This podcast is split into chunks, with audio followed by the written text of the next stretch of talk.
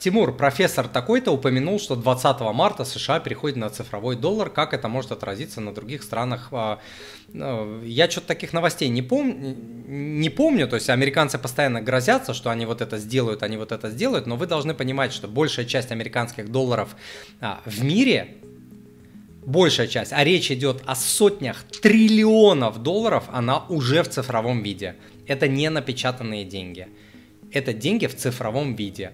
Вот, и речь идет про сотни триллионов долларов. Вот, например, ВВП США сколько там, 23-24 триллиона долларов, да, а рынок деривативов, производных инструментов, который полностью весь в долларах, он там оценивается около 600 триллионов долларов. Вы понимаете? То есть эта цифра уже близко к квадриллиону. И это все не наличные деньги, это все электронные деньги.